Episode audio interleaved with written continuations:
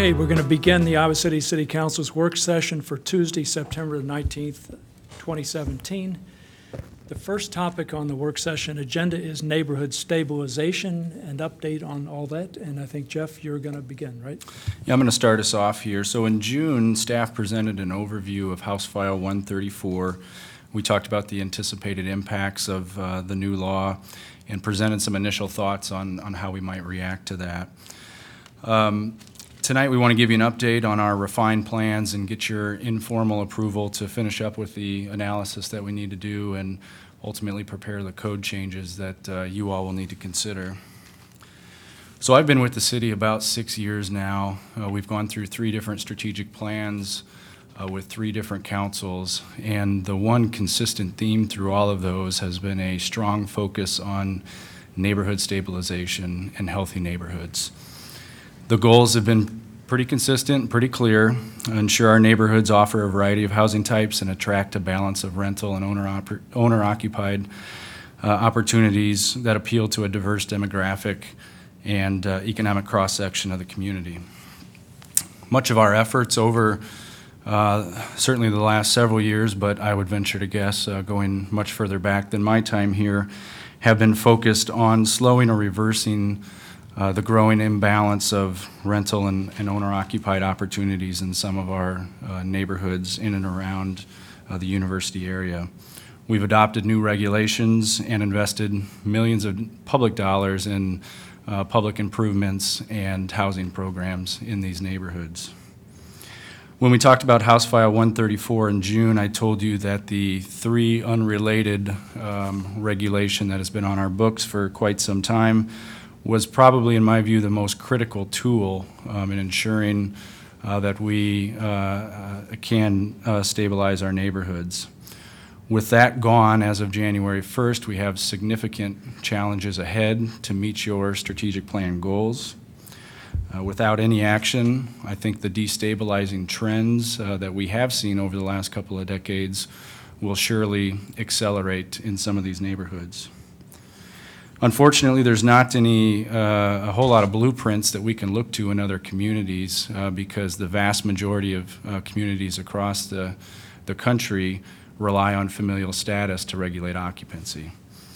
Matter of fact, when I met with uh, many of the Big Ten cities earlier this summer and posed the question how they all approach occupancy uh, to a community, they all used familial status to regulate uh, their occupancy in their communities. That said, um, staff, uh, primarily in uh, legal and neighborhood and development services, have been working hard to refine some uh, of the initial thoughts that we presented in June. So I'm going to start uh, and give you an overview of one component of that strategy, and then I'm going to turn it over to staff to cover the rest of the planned actions. Again, tonight, we're just looking for some initial reactions uh, and feedback from you, and a green light to proceed with the final analysis that's needed to prepare the code revisions. So in your information packet, you received a uh, fairly lengthy memo that had a few maps uh, on it attached to it as well. Uh, That's what we're going to review uh, with you tonight. And to start, I'm going to discuss the concept of a cap on rental permits for single-family and duplex units within a defined impact area. The primary objective here is to ensure a healthy balance of rentals and ownership opportunities in our single-family neighborhoods. Without a strong occupancy regulatory tool like we have now, the pressure to convert owner-occupied homes to lucrative rentals will accelerate rapidly. In some neighborhoods, we are already, already arguably past the tipping point and seeing those destabilizing effects. And we're certainly uh, would predict to see those continue without any uh, further action. What we're doing is looking at a, uh, is looking at rental permit density in our neighborhoods and uh, seeing where there is correlation with police calls, police calls for service on neighborhood nuisance issues. And with uh, John Yapp's help, um, we're going to step through a couple of the maps that were in your memo just to give you a very, very high level um, kind of glimpse into the type of data that we're, we're studying on a more micro level at the, uh, at a, at a staff uh, level here. So the first map you see there is just uh, what we call a heat map showing the density of uh, rental permits Uh, And you can see the, the darker uh, blue colors is would where, is where we have the, uh, the highest concentration of uh, rental permits. And then out in the lighter yellow colors is where the, the, um, the fewer numbers of rental permits would be located. What we've been doing is taking this information and then uh, correlating that with uh, map number two, which is uh, nuisance and noise complaints that are coming in uh, through our police department. So we've taken the calls for service data uh, from the police department and started to take that same approach. It's a heat map. Uh, The darker the color, the heavier concentration of police calls for service, specifically focusing on the nuisance and noise issues that tend to have the greatest destabilizing impacts on the neighborhoods. The third map that we shared with you um, is simply uh, looking at the percentage of single-family and duplex units that have a rental permit in these geographic areas. Uh, These geographic areas are are currently used open space districts, uh, uh, so um, they might not mesh completely with neighborhoods as as some might recognize them, but um, they are established and, and uh, utilized uh, boundaries uh, that the city um, uh, has already uh, on the books.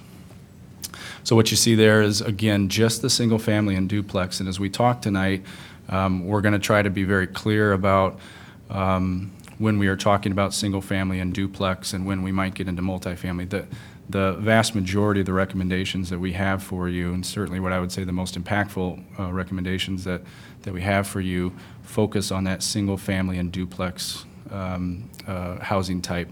They don't get into the, the multifamily.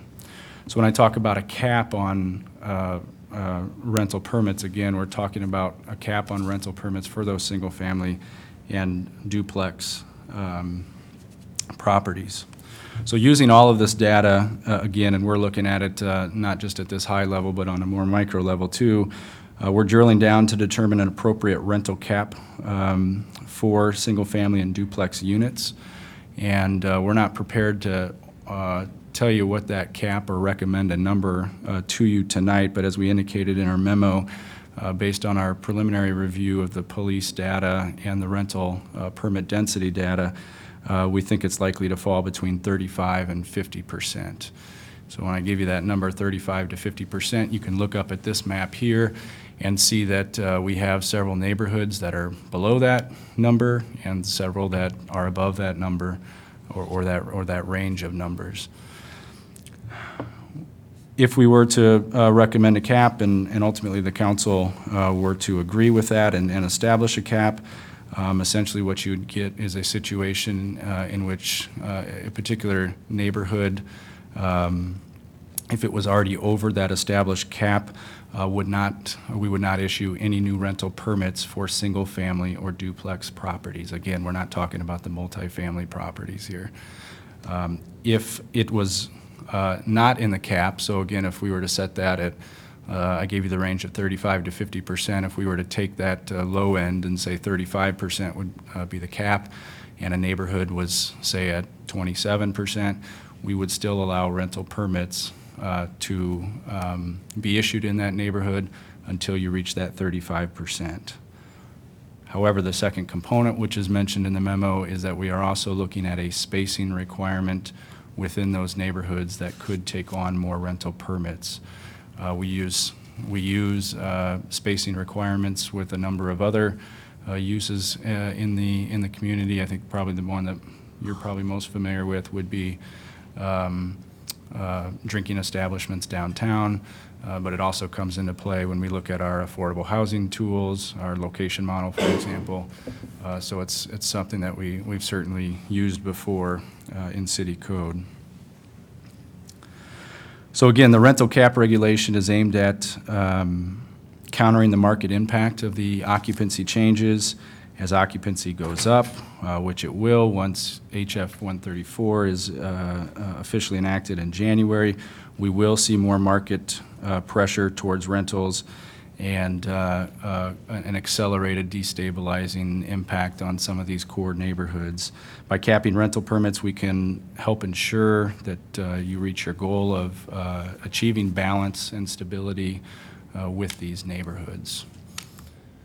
So that's a quick overview of the, the rental cap concept uh, that we, again, mentioned to you in June and that we've been spending some time refining. Um, My suggestion would be that we allow staff to go through all of the recommendations, and then you can ask questions about uh, any one of them after. But if you would rather focus recommendation by recommendation, we can take questions now on this concept. I'd say go ahead. Okay. Does that sound good? All right, so I think Stan Laverman from our uh, Neighborhood and Development Services Department is going to walk you through uh, the remaining pieces of uh, the memo. I'll cover the housing code changes. Karen Howard will address the zoning code.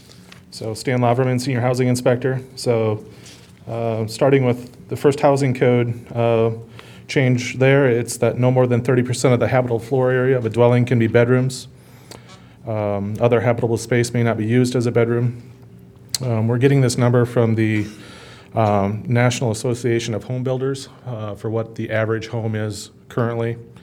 And what we're looking to do is prevent um, existing rentals, dining rooms, living rooms, family rooms being converted to bedrooms to increase occupancy.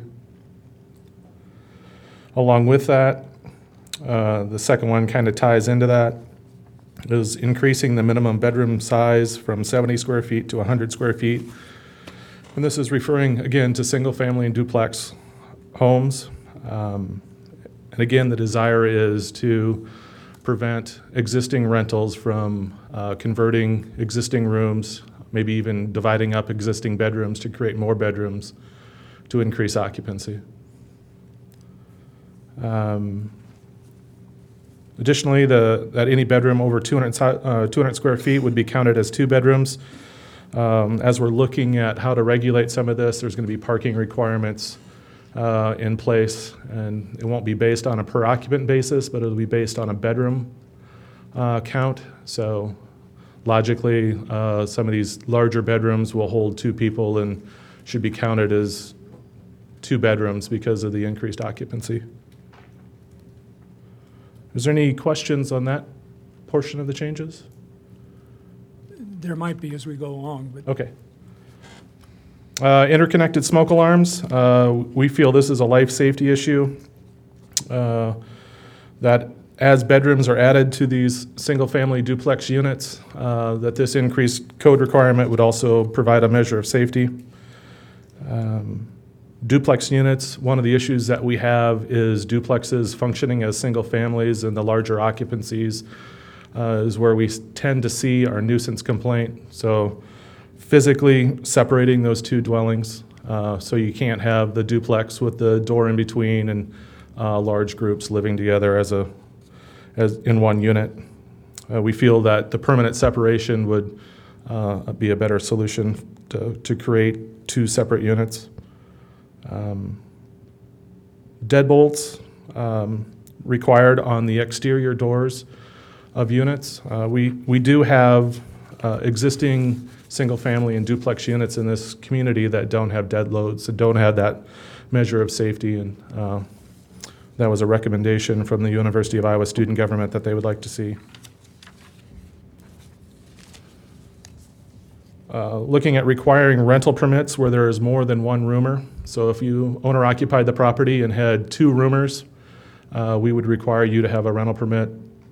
Uh, Again, this is mainly to address uh, the situations where homes are bought uh, for, by parents with students, and then they're rented out to larger numbers. Um, This is an opportunity for us to inspect those properties and to verify that conditions are being maintained and that they're safe housing.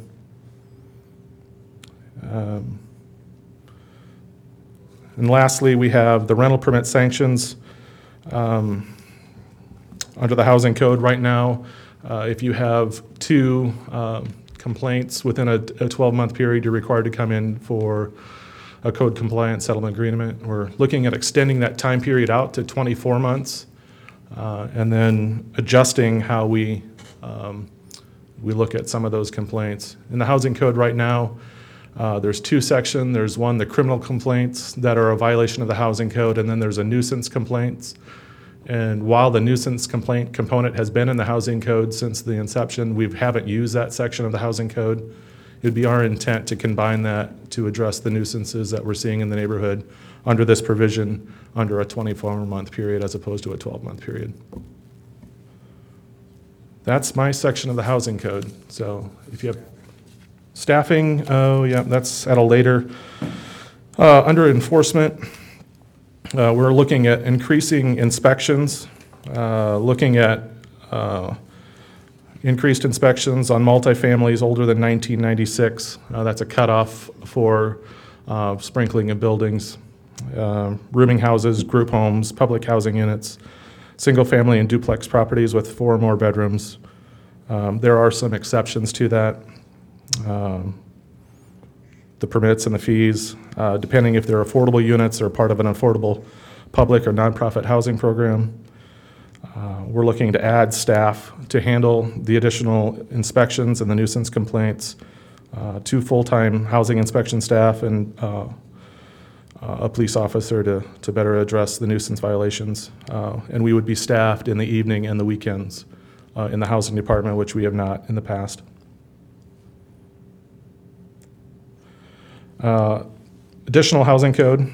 um, With new software coming online uh, beginning of next year or early next year, uh, we would be requiring that the information disclosure form be submitted uh, at each rental permit. Right now, we ask for it if there's an issue, um, but we will have the ability to collect that and tag it to the rental property. It'll just ease and increase our ability to enforce, with enforcement.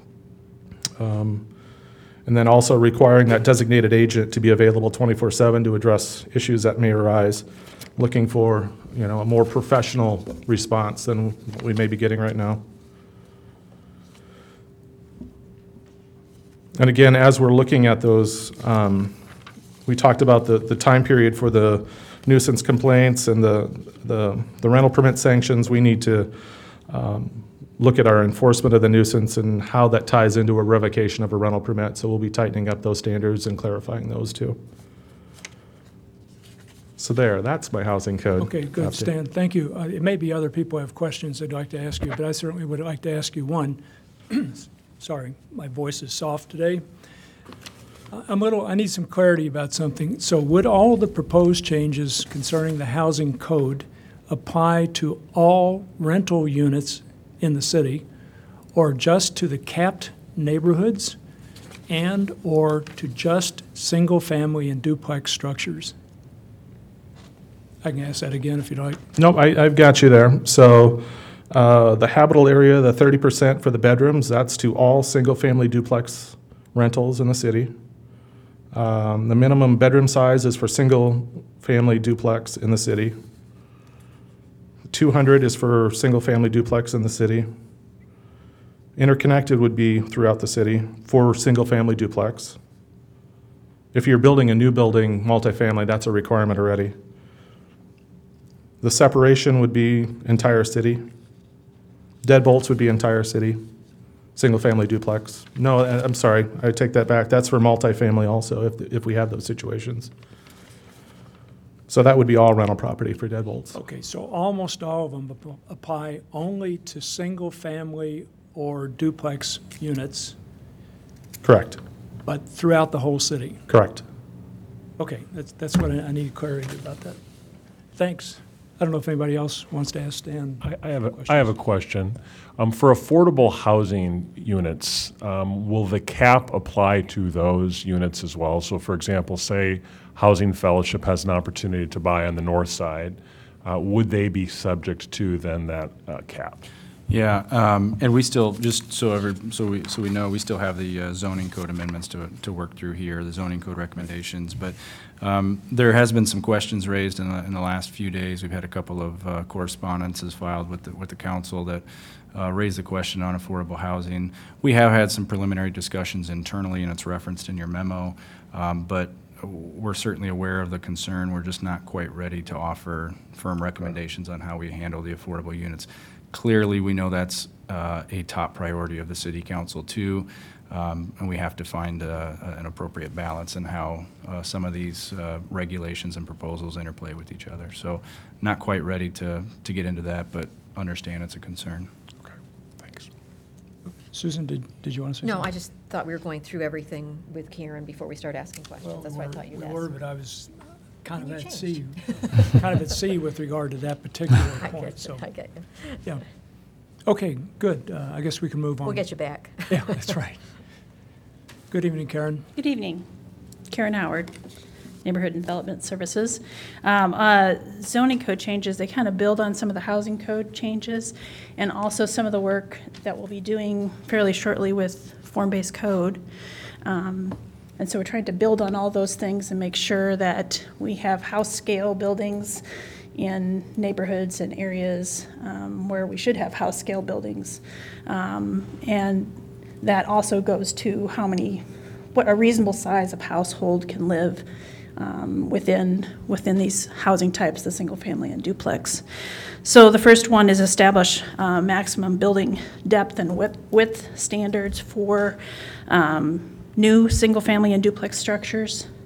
Um, And also, it would apply to any kind of enlargements for existing.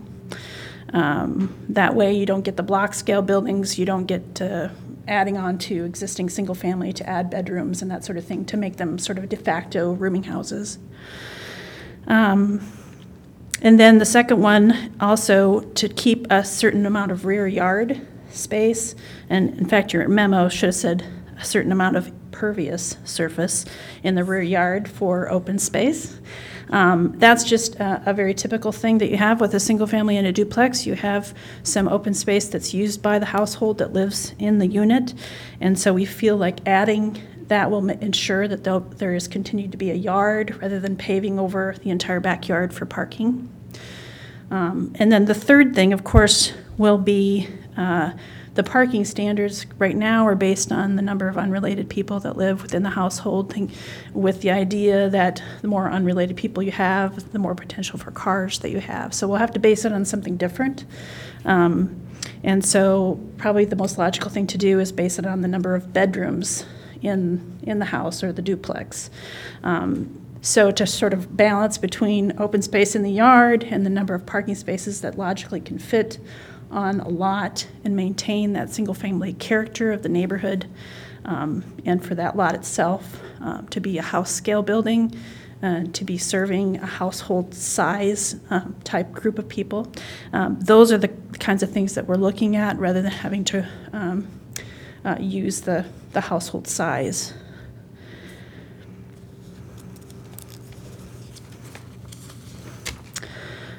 Uh, Fourthly, we'll need to amend the zoning code to be consistent with some of the changes that Stan went through in the housing code related to the bedroom size.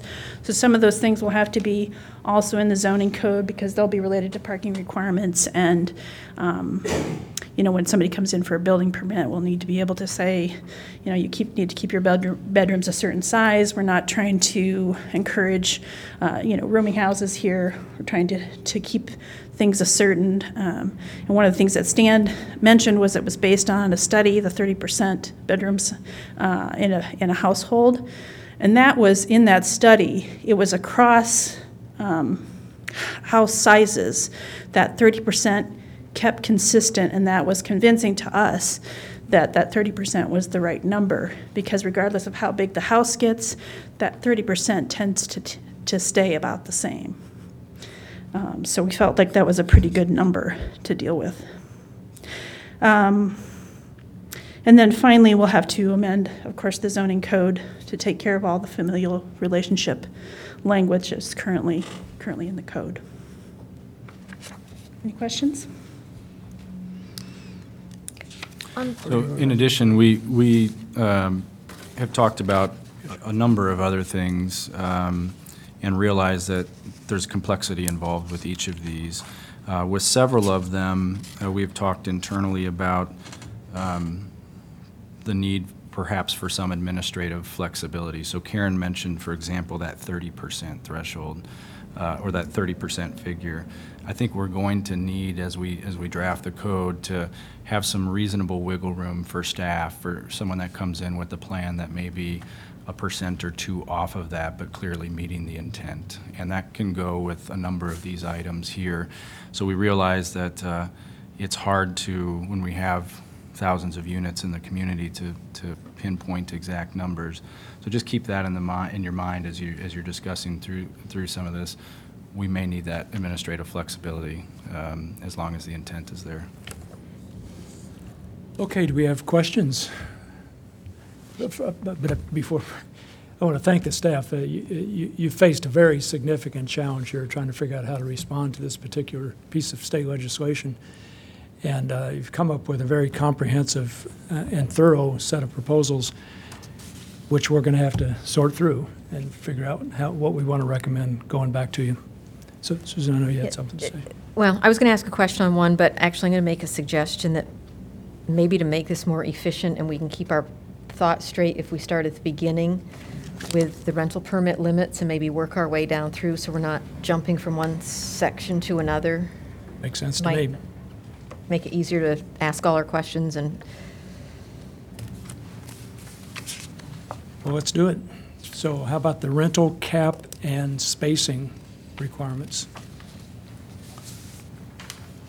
I like that. I mean, that's something that, as a council, we started thinking about oh, four or five years ago at least. I remember when Stan and Matt Hayek and I, and I think John Yapp maybe, drove around the north side looking at things, and that's where we got one of our most recent, I think, housing code changes had to do with some of the maintenance issues and, and those kinds of things, just to try and make sure that, and it applied to both owners and landlords, were keeping up the outsides of their property, you know, in a way that was not, um, so it wasn't detrimental to the neighborhood in terms of uh, what was happening with those. So, it- like with so many things, the devil's in the details, but certainly as a starting point, I think that's one thing that we've thought about, I think a lot of us in previous councils, is how do you find some sort of limit over which you really start affecting the, the livability, you know, the sustainability of a neighborhood because you get too many short-term rentals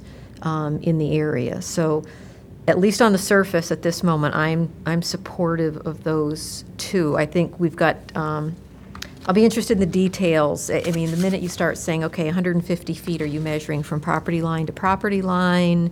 You know, just all kinds of little details like that. Yeah, and that's really where we have to get into breaking down these neighborhoods individually as staff and seeing what is the impact of 150 feet versus 75 feet versus some other number. Right.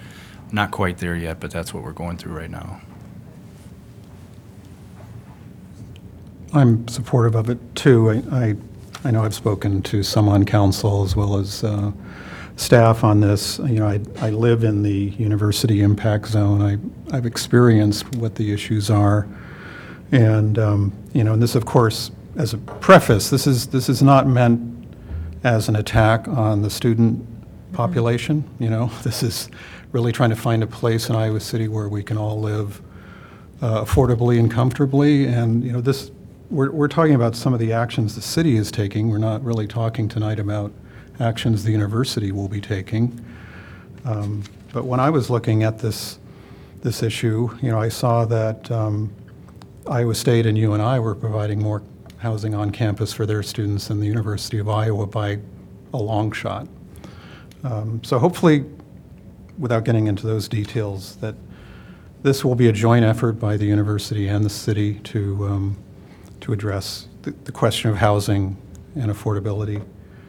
Uh, But I, I do think that, that with respect to the, the um, cap, you know, there are basically two key ways university towns address this issue. One is the occupancy, the other is density. We lost the occupancy control, so this is the alternative. Um, I'm very pleased with, with how staff and Eleanor have worked on uh, the framework here and how it's tied to, you know, the, the kinds of quality of life issues that are factored into, to how you define what that cap is. Um, So one of the questions I'm hoping we will hear from uh, the community on is what should that cap be? Uh, You know, I've, I haven't heard too much. I'm sure we will start to hear things now that we're having the work session, but We're going to try, I mean, we're going to really try to base that recommendation from a staff level on the, the police data itself. We want that to be a, a, a data-driven recommendation uh, to you. Right. And I, I really, that, that data-driven aspect, I think, is what's so key, and, and what I had always been frustrated by with our comprehensive plan, it talked about the imbalance but didn't define it. Now I think we, we have an idea of, a working definition of what that issue, how, how we do define it.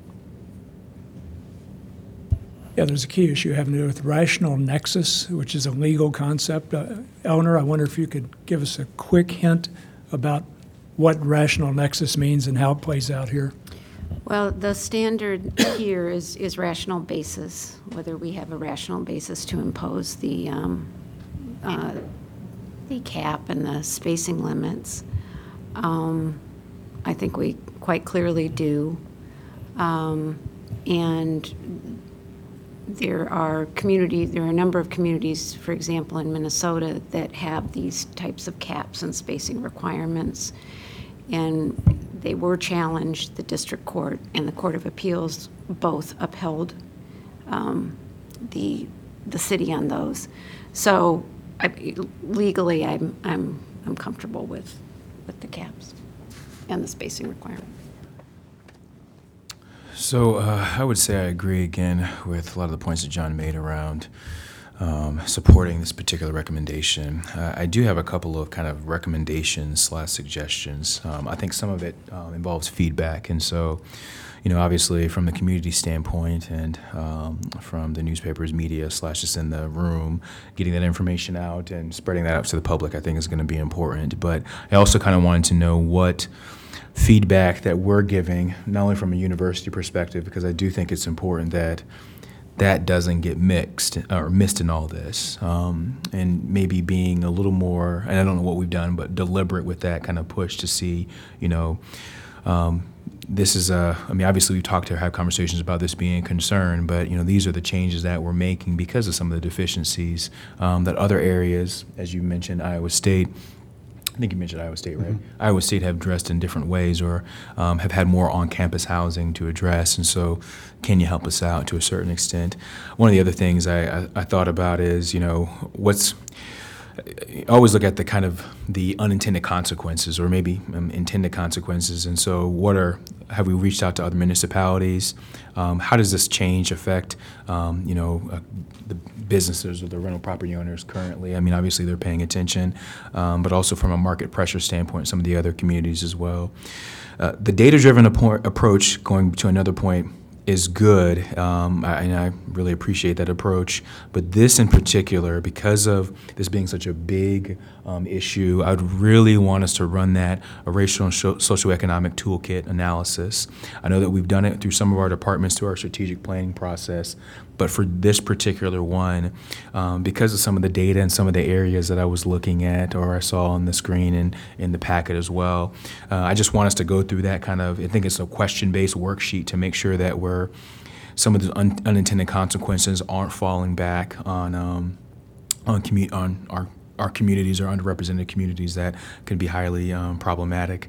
One of the things I think we're going to get into with the uh, the housing code recommendations um, is talking about again where we have.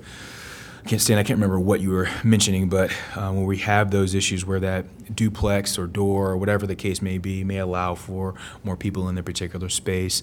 Thinking about how that affects different communities, I just want us to make sure that we're we're paying attention to that as well. So that would be my major concern, and how we receive feedback on that is going to be really really important for me.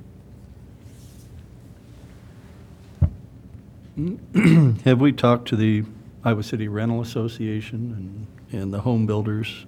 I don't know if we've got any information from them, or have they We did, we did not contact with them? specifically meet with the home builders. We met with the um, rental association, a few representatives, um, right after the June work session and uh, walked them through what we presented to you in June. And then we gave them a, a preview, not as detailed as the memo, but uh, a preview of what was going to be on the table tonight uh, in early September, shortly after Labor Day. Um, And I'm sure they're prepared, when the time's right, to offer their feedback. Thank you. I guess I just have two questions. Um, For existing permits, for example, if they were to sell the property to a new person, would the person acquiring the property be able to obtain a permit? So for example, on the north side, you sell a permitted rental. Does that grandfather extend to the new purchaser, or would they have to reapply? Rental permits typically stay with the property. Okay, so the existing home or owner would not then lose value by virtue of not having it as a rent, uh, which, which I would support, okay. Um, The other question I would, go ahead, sorry. Assuming it's a valid rental, Okay. an in-place rental permit, that they haven't let it lapse for 18 months. The other question I have relates to a nuisance violation that, it's my understanding that if there are excessive number of these, potentially that can lead to revocation of the permit, is that true? Yes. Um, If they were to have a permit revoked because it's a nuisance property, would they then be subject to the cap, for example? H- h- How would that work? We, we need to spell that out clearly, but over time, it's my understanding that yes, that they would fall subject to the cap and not be able to rent that property. Okay, so that'd be very, okay. Yeah. And was there a reason going from 12 to 24? What was the basis for that? A lot of times, we're seeing one or two a year complaints. Um, So if you've lived in that neighborhood um, for years, there's a lot of complaints. I mean, if you look at the complaints at, at rental properties versus complaints at owner occupied, yeah, it's only one or two a year, but it's one or two every year, you know? So we just need to get a handle on that. And we're looking at things like, okay, so they're not mowing the grass. Maybe it's not a good situation to have them with the expectation that they're mowing the grass. Maybe you put a property maintenance plan in place where you're providing a mower or you're addressing that more thoroughly. How is um, Airbnb affected by this? Uh, That would be separate because Airbnb, uh, Airbnb, as long as they're owner occupied legally, uh, get a bed and breakfast permit and it's allowed, so that's exempt from um, the, the cap, un- from the cap and underneath the, um, the distance requirement. And then I, I think this was covered, but I just wanted to highlight it. If the, if the primary residence is owner-occupied uh, in a district that is over the cap, uh, rental permits will still be allowed on accessory units, correct? Correct, yep. I just had a question about those properties that uh, might have an owner, say on paper, um, like a parent has bought a home and their student lives there with Sure. others. They obviously wouldn't be included in this data because there wouldn't be a rental permit as such. Not at this time, no, right. So That's it's correct. hard, it would be difficult to capture that That's kind of correct. information then, wouldn't it? So that brings up a good, or, go ahead. That gr- brings up a good point about enforcement. And so, as I heard you kind of talking through this, and I was really worried about that particular piece. It talks about annual inspection, but what changes are happening? You know, we're adding the nighttime. Um, recommendations are requesting to add the nighttime, two nighttime people or two evening people and weekend person, as well as the part-time police officer, which actually would to. I have a question about that as well. But what changes as far as enforcement? Well, I I think that's, I think it's a big component of that. And if we, if we go back to the, a lot of the debate at the, at the State House the last several years when this has been on the table, when we would go and talk with uh, folks about this in Des Moines or cities in general would, the constant refrain from the, the lawmakers who are supportive of this was, if you have nuisance issues, deal with them through enforcement. You have enforcement tools. And so we, we have to step up our enforcement. They're right. We have enforcement tools.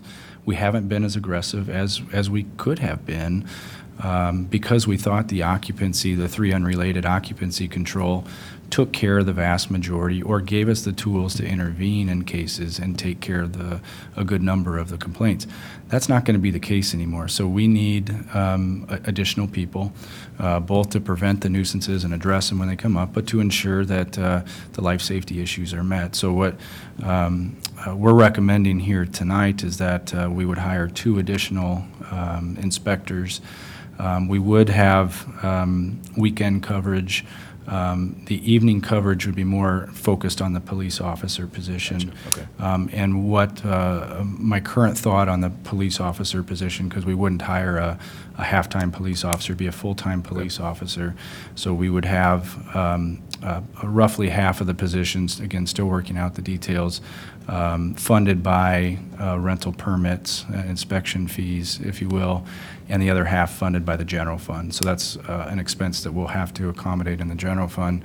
Um, But that, that officer um, would be um, tasked on uh, particularly Thursday, Friday, and Saturday nights on neighborhood nuisances in, um, be a uh, neighborhood nuisances um, that, that come up. Um, So that would be his or her sole focus during those times. The other parts of her shift, uh, or his shift, would, would focus on traditional policing or maybe another community policing type of exercise.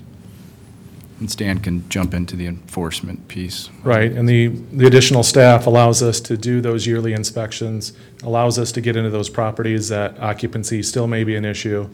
Um, We're, we're requiring more paperwork, uh, which we're able to compare against our own records uh, to, you know, verify in the office that, um, you know, they're meeting our requirements. Going back to the rental permit limits, um, and this was, part of this was brought up earlier uh, related to the affordable housing. Rockne, you brought that up in terms of an exception. I'll be interested to see, you know, what staff comes back with on that. Jeff, you mentioned that, you know, you're still kind of working that one out.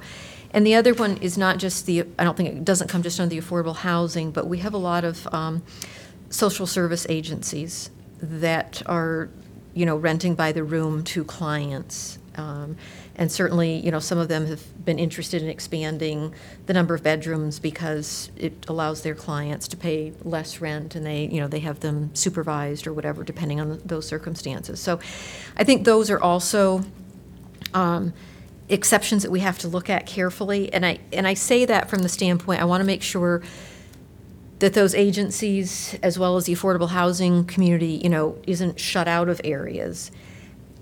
At the same time, I think we have to look carefully at um, w- the data, you know, and, and my guess is that as we look at these and you look historically, that hopefully a lot of those ho- social service homes and hopefully a lot of the affordable housing units are not the ones with the police calls. And if that's the case, and if we can document that, then I think that strengthens the case that we could make exceptions for them, at least up to some limit. So I guess I would encourage staff to kind of look at it from that perspective. Well, a- And I think some of those places you're talking about are not classified as single-family duplex units. Okay. And I've talked with some of the social service agencies, and I know they have at least a number across the city with different agencies, so I know that's a concern that, that some of them have mentioned to me, so. Well, I have two broad areas of concern I want to share with you. Uh, but in sharing them, I, I want to emphasize that I'm very confident the staff has already been thinking about these and in part has already addressed them in the oral presentations. The first has to do with the form-based code work we've been doing in in relation to the missing middle concept. Uh, I hope that um, the cap and the spacing and the housing code amendments and so on don't undermine, undermine that, uh, that work. Uh, And the second has to do with the general affordability of housing in the city. Uh, I I know that there's uh, already been some concern expressed uh, to us about implications for affordability. So uh, I I think we need to keep that in mind, and I'm absolutely confident the staff is keeping it in mind. But those are two broad areas of concern I have. Uh, And I'm assuming, too, it would probably put downward pressure, I would think, on the price if there's not as many, if it doesn't have that opportunity cost as a rental value. Has staff made that assessment or Well, not? y- You know, when you, when you get into the 'Cause if you have affordability of seven people in housing, the- there's umpteen variables that Okay. play into that. Um, You know, even, you know, probably the most impactful variable in my mind is the supply of housing throughout the entire community, um, not just focused on the micro level, but the macro. How many new units are coming on? That's probably going to have more impact on the affordability, but certainly, particularly when you get into the cap discussion here, we are intervening with market forces, and there will be ripples through the market, um, and there'll be different ripples for the rental. If you have a cap and you can't expand the rental market, those rental values will, will go up. Uh, The value of that permit will go up. Um, um, On the other hand, uh, if you're an owner-occupied person looking for housing and you're not competing with that rental, to your point, Rockne, um, there should be some, some downward pressure on the owner, owner-occupied. But again, with so many variables, those things can get washed out quickly by, um, you know, the, the- the other things that play in the market.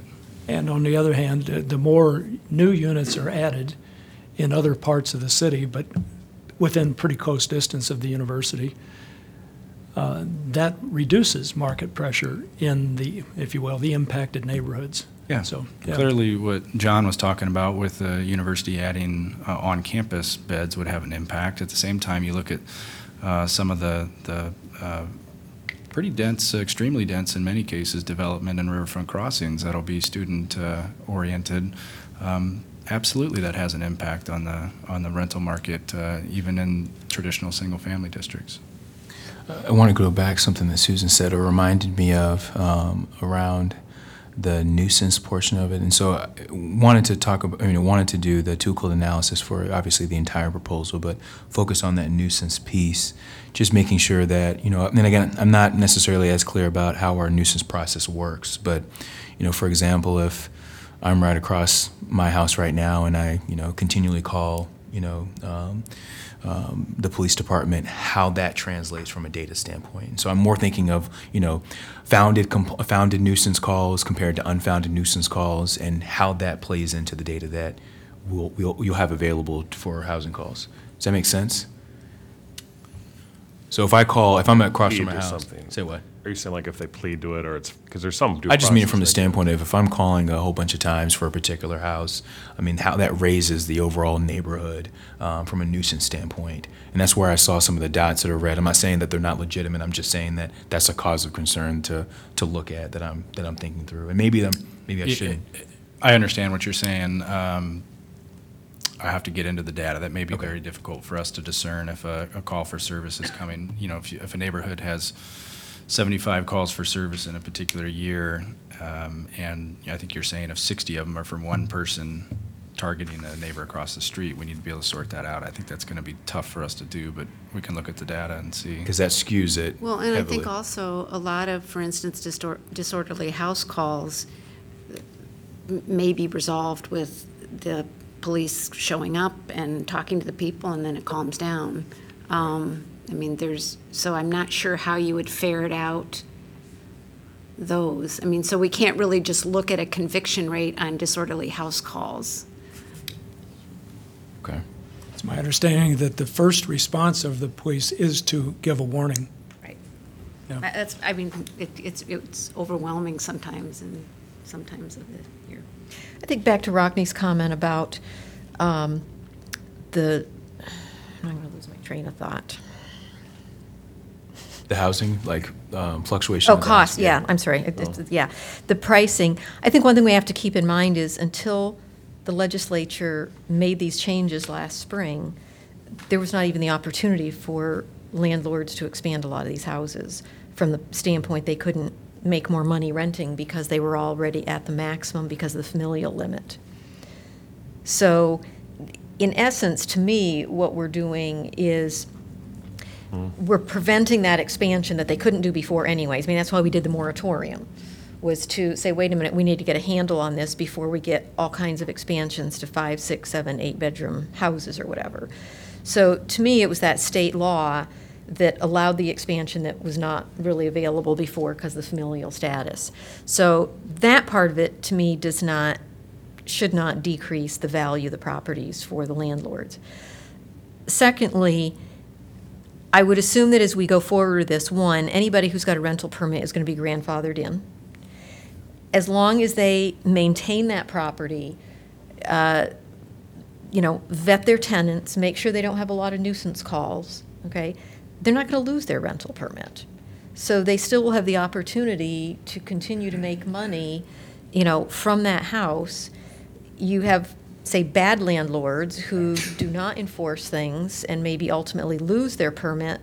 Well, the other landlords in the area are actually going to benefit from that, and potentially that single family is going to benefit from a house that can no longer be rented, and so doesn't have the same value, so a single family could buy it. So, you know, So, w- two last questions.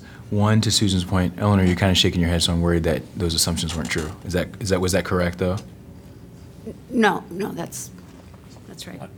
You're not, he's my not assumptions are correct. Are correct. Okay, I was just worried, because I was like, wait a minute, I'm agreeing, and so I don't want you to say no. Um, The, the second thing is, um, I kind of want to open the floor to UISG a little bit. We, I know we had talked a number of months ago, and one of the things that Stan highlighted was the, um, was the dead, lo- uh, the Deadbolts. deadbolts. Um, There were other recommendations that I do not have in front of me. Um, were there, any- was there anything else that needed to be, because I thought we were talking about incorporating within all these changes some of the questions or comments or things that, or suggestions that you were thinking about. Was there anything else that you remember from that meeting that are, that was important to bring up? Yeah. Um, so in the summer, we wrote a policy proposal um, to the council that included everything from uh, wanting deadlock or deadbolts, um, reinforcement of um, dial keypads, um, and then also background checks for p- property um, management companies. Uh, there were issue. There have been issues in the past of um, people who should not be having access to students' apartments uh, working for these companies, um, and then thus having uh, unsupervised access. Uh, that was what a concern of, of ours, and you're right. Like I do not see that in here, so that was a, kind of a concern that I had. Um, and then, kind of, I guess, while I have the microphone, um, Susan's right. The devil's in the details. Uh, but seeing the skeleton structure that I see here, uh, I feel comfortable, especially to the point of you know most of these rental permits will be grandfathered in, so uh, I wouldn't expect a too drastic of an immediate change.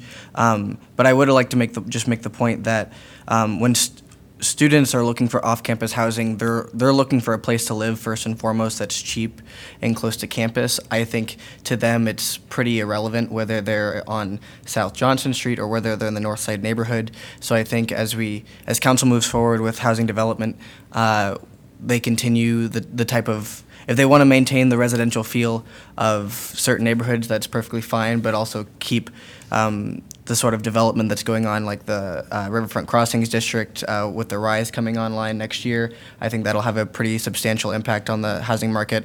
Uh, Susan, in a previous work session, you talked about um, uh, the South Johnson neighborhood. Um, and how that's pretty dominated by student populations, and it's that's probably not going to change.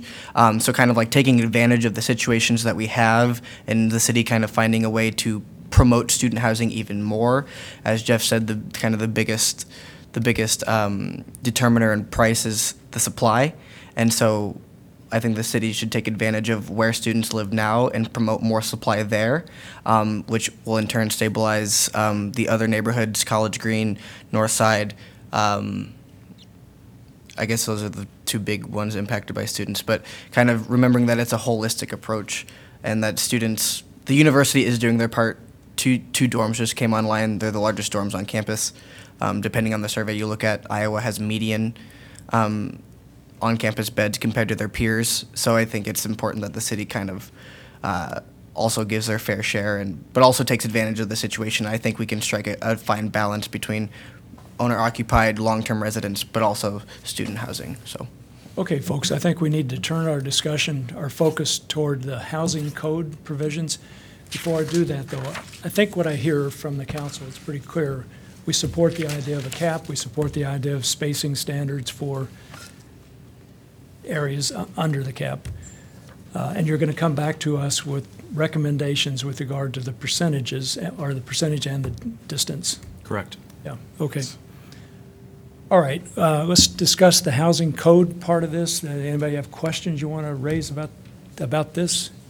I want to apologize. I was adding all mine in there. I just know- then, I so- We noticed. I was just going to say, back to Kingsley's point, um, that does actually raise a question for me, though, is that I do want to make sure that the, the landlord, and we're all concerned about nuisance, but I want to make sure that there's some procedural due process. I mean, what if it's a totally unfounded complaint, for example? Or, you know, I'm thinking of the equity issues. What if there are people of color, then there's some other potential issues as to why there's being reports. Um, what, how are we, any phone call constitutes a report, and if there's too many of them, am, am I understanding that definition correctly?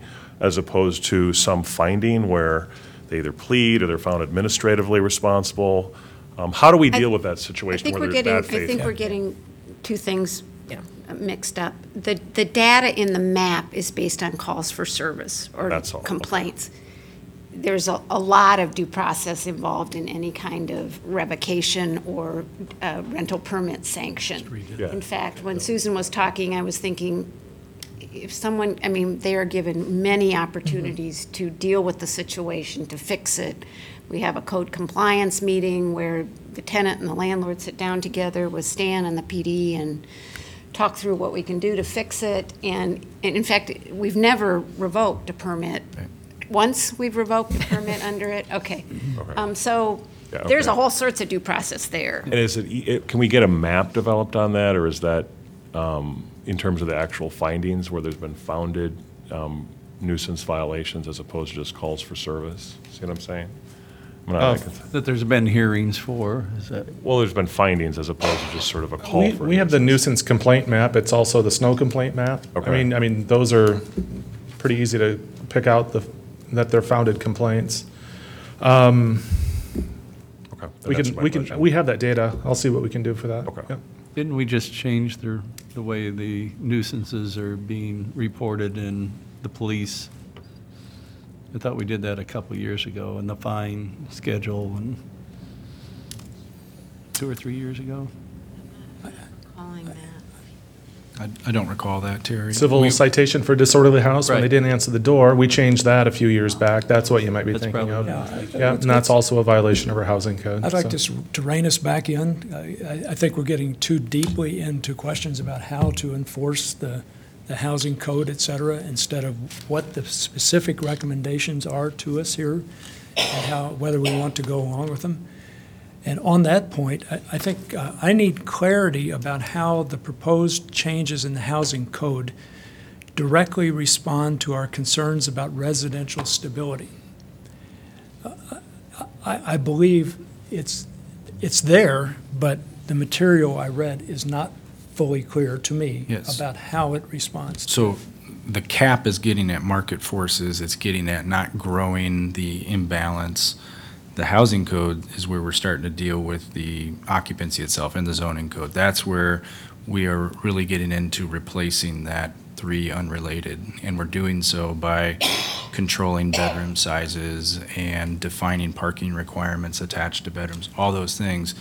That is the, the, the true replacement for that three unrelated provision that will no longer be here on January 1st.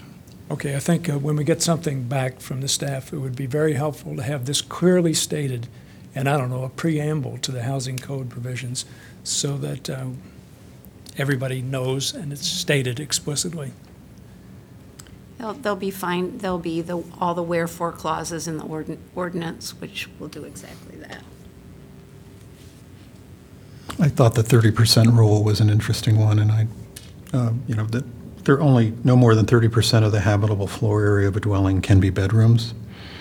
Uh, I can recall looking at floor plans on some of the apart, newer apartment buildings downtown, and uh, whether it was a one-bedroom or a three-bedroom, the, the common area was always the same size. So I think, I think this is a good, a good idea in terms of, as Karen was saying, proportionality does play a role in terms of, you know, the, the more, more occupants you have, it's, it certainly seems reasonable to expect there's more common area that would follow, so that there's a proportional aspect. Otherwise, it becomes a rooming house. Well, I think one way to explain it too is that regardless of whether people are related or unrelated, they are not functioning as a, a- a household unit if there is no common space. You know, and, and that's what you're trying to encourage is, is people who are functioning as a single household unit. The, so two things, and that's, again, I'm like, I, I keep bringing up that analysis because as I was reading through the document, it just had me concerned. I, I agree with that, and I think that I agree obviously with the overall changes, but then that worries me for, you know, for families that can't afford, um, uh, can't afford a partic- particular unit. I mean, I'm thinking of a family of five, and that that particular. I mean, I'm thinking about my own personal situation growing up. You know, using that um, that housing space was a little bit more than 30 percent. I mean, we had five people in our household, and a lot of times, you know, either one of us would be sleeping, you know, maybe outside of the bedroom, so to speak. And so thinking about how that impacts families, I, I mean, it's just a concern again that, you know, as we walk through this process, I want to look at. The other question I had was requiring a designated agent for each rental property to be available 24 7. I mean, how do we how did you come to that particular um, point? And then you know i think about it in relation to the, the taxi cab um, situation and some of the feedback that we got that wasn't you know favorable for that. I mean how, how did we get to that particular point? I'm not i'm saying that's a good thing. I'm just saying how did we get to that? You know, it's, it's getting back to my comment about enforcement, and that's the directive that we got, is you have to, you have to rely on your, your enforcement provisions. Well, one of the, one of the things that we often need is landlord intervention. When we have problem tenants, we really have to lean on uh, the landlord or the property manager to help us take care of the situation, uh, so that we don't always have to get into police charges. Again, police charges sh- should be the last resort. Um, Unfortunately, a lot of the, a lot of the nuisances don't come between eight and five, Monday through Friday. Um, A lot of the, the, the neighborhood nuisances uh, that cause the most problems are at 12, 1 in the morning, 2 in the morning. And uh, there may be times, I'm not saying that, the, that this would be a, a common practice, but there may be times when our police department or a weekend housing inspector needs to call um, a, a property management company or a landlord and say, this needs attention right now. This cannot wait. And if you can't help us address it right now, then we're going to have to um, take some action that, uh, you know, could lead to a revocation of a permit or, or some other uh, dire consequence that landlord or the, the property manager won't want. So, thanks Again, I, I want to stress, that's not something that we, we would intend to use with every call for service that we get, but we think it could be another tool, so to speak. I have a question, going back to that thirty percent. I'm not necessarily, f- I think there needs a limitation. I don't know if the thirty percent is the right number. My question, though, comes, let's say we have an area where we are under, currently under the cap. And so somebody who owns an existing single-family home goes to apply for a rental permit, and that house happened to be built in such a manner that the bedrooms uh, cover more than 30% of the habitable space. That just was the design of that particular house, very small living room, whatever. Are we going to deny a permit? I- And I'm not asking for an answer right now, but I, I just raised that point. Yeah, w- we're It's- going through a lot of the, the- and staff in particular is going through a lot of those what-if scenarios yeah. right now, and that's why I, I made the comment earlier about, it. I think we're going to need some administrative flexibility and, and um, some If it's new room. construction, you know, with the intent of renting, I get Yeah. that. But if we're talking something that was built back in the 40s or 50s or 60s and just ha, Clearly. whatever, I mean. As, as Karen mentioned, I think the thirty percent was a, was an average figure, Mm-hmm. and so, as with any average, you've got some below, some above. We're gonna need some flexibility, but we think the, the intent of the thirty percent will help us address, uh, uh, the occupancy issue. Okay. And then, I guess my final one on this, the, the others I'm pretty comfortable with, is I think, and again, this isn't in the detail, this is the devil in the details also, is how we're going to find and enforce those owner-occupied houses that have more than one roommate, which means they do require a rental permit. That may be the neighbors will help with that, but. Yeah, it's typically when we have nuisance issues and we're trying to intervene and figure out what the solution is, we'll come upon it and we'll see that, oh, you should have a rental permit. Right. Any other questions about the housing code part? Okay, how about the zoning code part?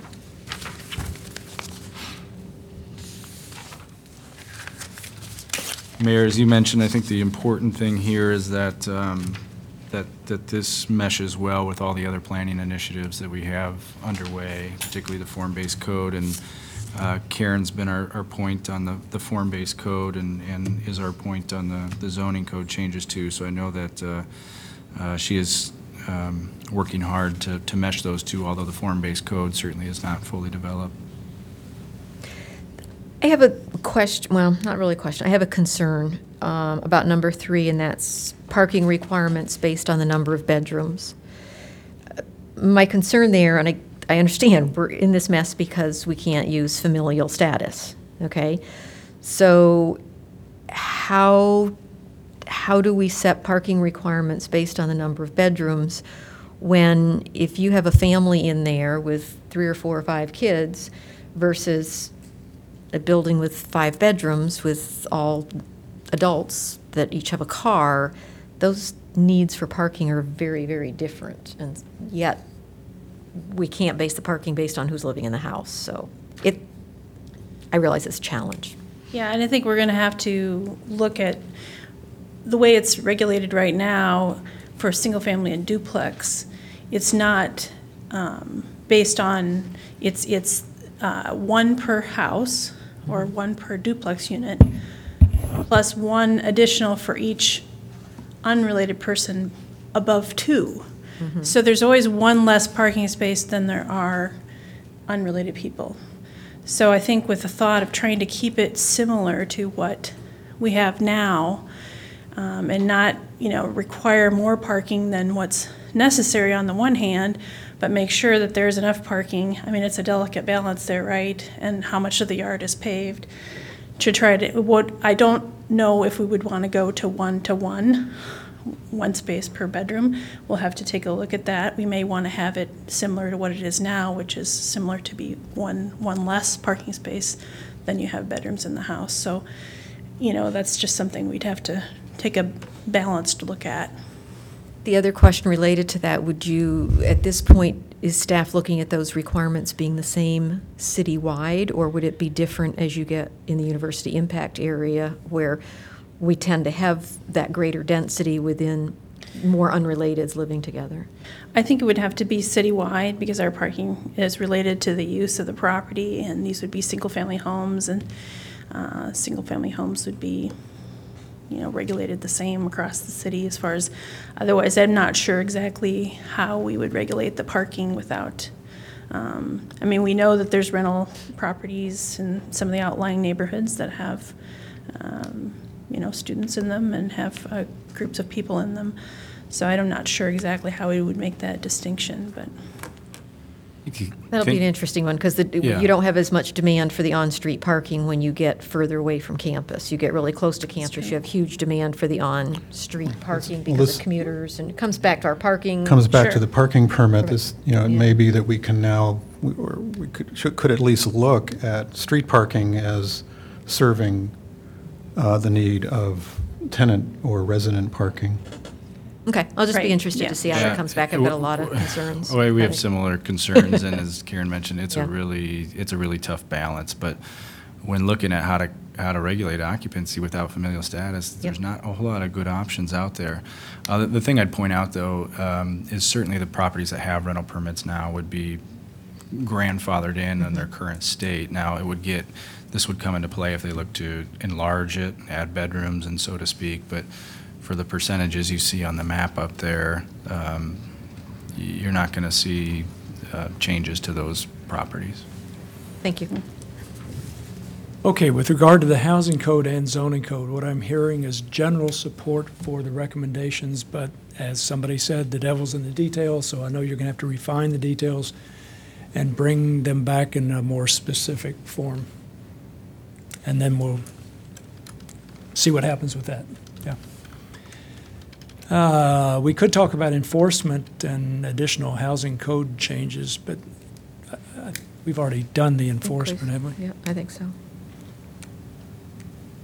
All right, uh, so, so you're going to come back to us with specific recommendations uh, concerning these various elements. And there's no doubt but that improvement would be possible. And I certainly invite interested members of the public to contribute their own ideas and reactions and suggestions, et cetera, with regard to the specific uh, recommendations as they exist right now and then as they will be proposed in the future. And then we'll be in a position of uh, adopting uh, ordinances, res- resolutions, et cetera. And at that point, uh, no doubt, we can anticipate various kinds of legal challenges.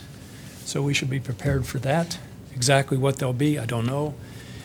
And then we're going to uh, encounter unexpected or un- unanticipated consequences that we're going to have to deal with. Well, welcome to the world of regulatory government and so on, of regulation, I should say. So, any final comments from anybody? Jeff, is there anything you need to tell us? Well, just um, something I failed to mention at the beginning. Um, You, you will not see all of these be effective January 1st. We may not even present some of these to you until after the new year.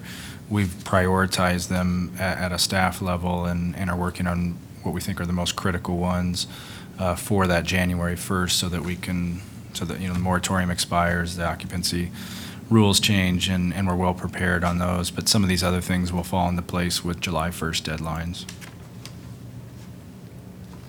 Okey-doke. Anybody else want to say anything? All right.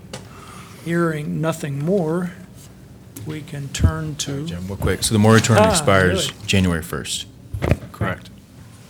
December 31st. 31st, yeah.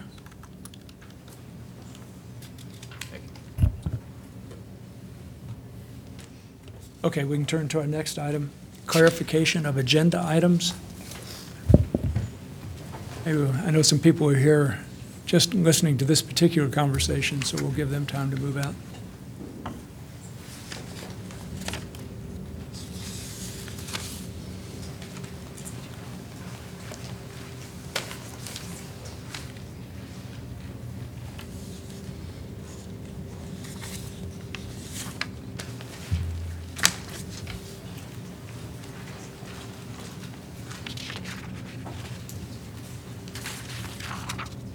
Okay, any questions for clarification needed with regard to agenda items?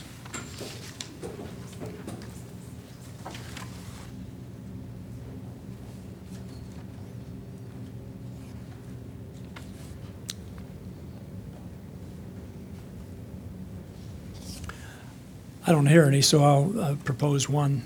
As we all know, the Economic Development Committee, Susan Rockne and me, has unanimously recommended approval of item eight, uh, the development agreement for Hieronymus Square. Uh, I personally am very strongly inclined to vote in favor of it, but I think we should defer our vote tonight in order to make sure the public has an opportunity to express its views before we vote, and because I, th- I strongly believe we need to demonstrate to the public that the council as a whole has rigorously assessed the proposal rather than just rubber stamped it. So with that in mind, uh, I, I want, I ask you to pose, no, with that in mind, I, I wonder if you would uh, support this idea of deferring the vote tonight. And I can tell you one of the motivations I have is a phone call I received from somebody I know, and, uh, I don't know this person really well, but I know him. And the first question he asked is, "So, why why would you folks be supporting um, uh, a TIF for a particular project in in that prime location?" And I don't want to go into detail about that, but the basic point was, he said, "I didn't even know you were going to consider this until tonight." or until today when I saw an article in the newspaper. So I think we need to give people a chance to express their views about the proposal. Uh, and, and then we could, uh, you know, vote on that. So I don't know. What do you folks think? What do you think this does to the developer? Jeff, do you, I mean, do you know where they're at with certain things, or? Um, uh, The only thing I can tell you is that they're, ho- they hope to break ground this fall, that they want to do site work this fall. So y- the developer will be here tonight. You'd have to ask uh, him, uh, I'm sure it'll be Kevin Digman representing the the development team, what the impact of another couple of weeks would be. I would rather at least consider it tonight. That's my I, vote. I do too, Rockne. I mean, my, my concern is, and, and I think this is a challenge in today's world, is we don't get as much press coverage on stuff. I mean, the press doesn't really cover or write about the EDC meetings very much. People aren't necessarily, you know, taking the initiative to look at things, you know, go to the city website and find things. But at the same time, I think you know, we post those public notices, those minutes are online, the agendas are online. If people have, you know, an interest in what the city is doing, and, and I think everybody understands there's not a lot of press coverage, they kind of have to take it on themselves to, the information's not hard to find if they have an interest in it. And I, I just feel. On un- video too, yeah. I mean, I feel uncomfortable continuing to slow things down because people are relying only on the newspaper. I don't, So I'll say this: one, um, and for any media in the audience, you know, if you could shift school media to more city uh, city stuff, I would really appreciate that. So I agree with Susan to that extent. So whatever can happen along those lines, thank you. Um, I, I would agree, Jim. I mean, I think for me. Um, or I would agree with Susan and uh, Rockne. I think for me, I mean, we have that kind of first. Wait a minute. Let me go back to. Well, come back to me because I want to look at what was uh, my notes again. I think we should move forward on it. Uh, This has been talked about a little bit before this, and now that it's here, I, I don't see a big reason to, to put it off. I mean, we're, Yeah, I'm- I just see it costing more money to the developer eventually. And we all know money, it costs you every, every week you, you put things off. And if they want to get started, I think it's very important that we, Especially we the move nice weather forward. days. You know, the EDC is televised, it, it actually, of, of all our sort of offshoots and committees, it's the most publicized. Um, On the other hand, it is sort of human nature, it seems, to often not keep up with things until um, they're right on top of you. Um, I don't know what Kevin will say tonight, I mean, if we were to ask him that question, um, to defer it. I see we leave it on and ask them. That's why I wanted to go back. I think there are four, I don't, Pauline, do you want to express a view? I'm wavering on this because uh, I also thought that, I mean, I myself hadn't had a lot of time to really think about the TIF aspect of it. The project itself, I'd given a lot of thought to, but as far as the amount of the TIF, I hadn't had a chance to really think about that or get any input from constituents.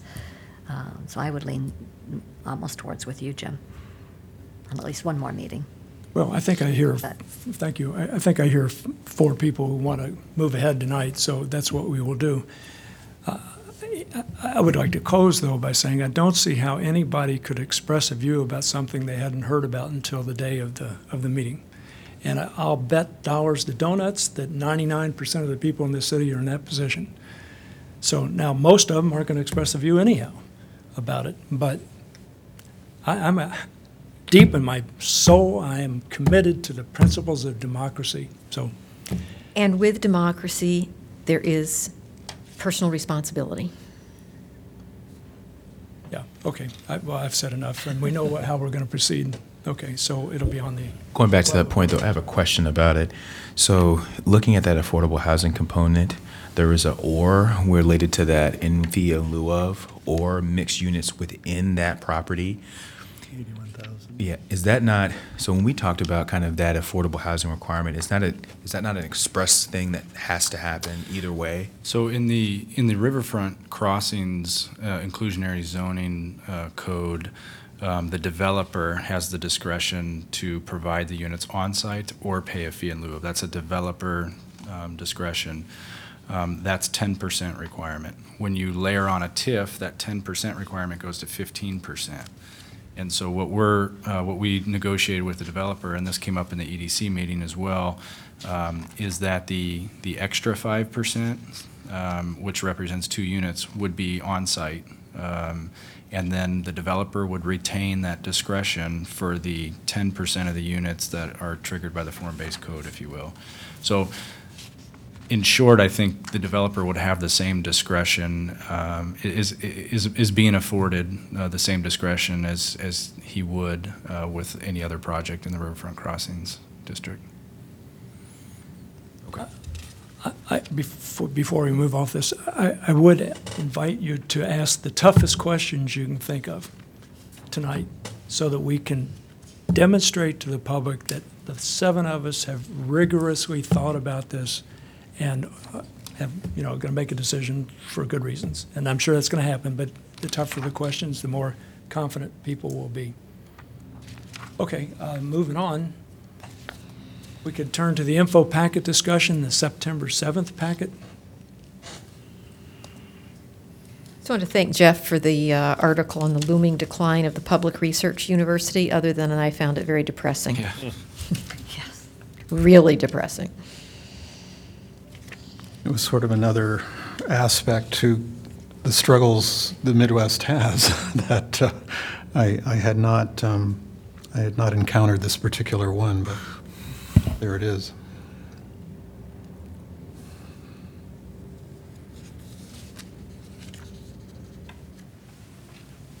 Anything else on that packet?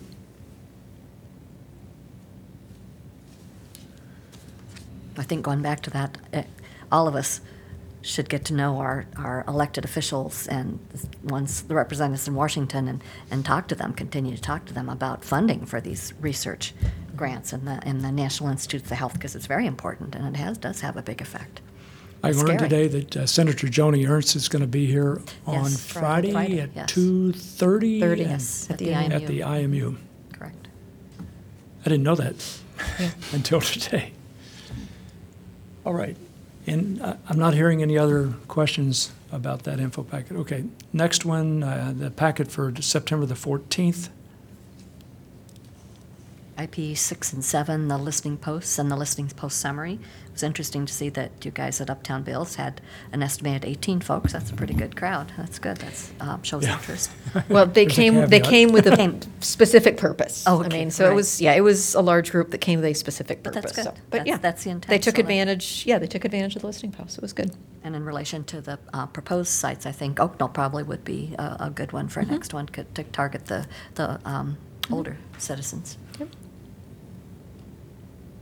We were going to bring up the work session, or uh, talking about our committees, bringing up our. Yeah, Can do. So uh, in the late handout is a very short memo I sent you, I don't know, yesterday, uh, r- which respond, um, picks up on a, a question I asked you all at our last meeting, which was, would, would you be interested in adding a new topic in our regular work session agenda with the new topic basically, basically being reports from council people about what their boards and commissions are doing, you know, ICAD, Chamber of Commerce, and Air transit. paratransit and so on. I'm thinking that uh, we could do this right after the discussion about info packets, and uh, I would really hope that the, uh, the reports would be very brief. I mean, the main thing I'm looking for is, is for us to inform one another about what's going on in those various meetings, because right now, we're not, we're not doing that. So, Try to send the minutes. well, to the I I know, clerk but, and yeah, then- I'm- yeah, I- I know. But yeah, and you do that's it, more yeah. reading, but We you want can to do a hear quick from you, one. Terry. I've got one more meeting in December, you'll hear from me. I mean, I think it's a good idea. A lot of these committees and stuff don't meet more than quarterly. I mean, some are monthly, so it's not like it's going to be a ton of reports, you know, that we're giving, so. But I it'd think be- it would be informative, because Yeah. if we don't bring it, you're not going to read the same reports that we do at the Yeah. committees. I mean, Jack meets roughly quarterly, and lots of times it's like, there's not going to be a whole lot to report. To Terry's point, though, is there any reason why, c- could it be written ahead of time? I mean, can we kind of agree to that? Like, No, it just, to me- I just, I just say that Kingsley, when I'm thinking of Jack, I'm not going to waste my time writing anything because most of the time I can probably give you a three or four sentence summary of what we did, you know. I'm more not thinking for us, I'm thinking about for the community, wanting to know about. Well, I think what and also transpired. flag events and- as well, that sort of thing. Okay. All right, Kelly, would you please make sure our next one has that category?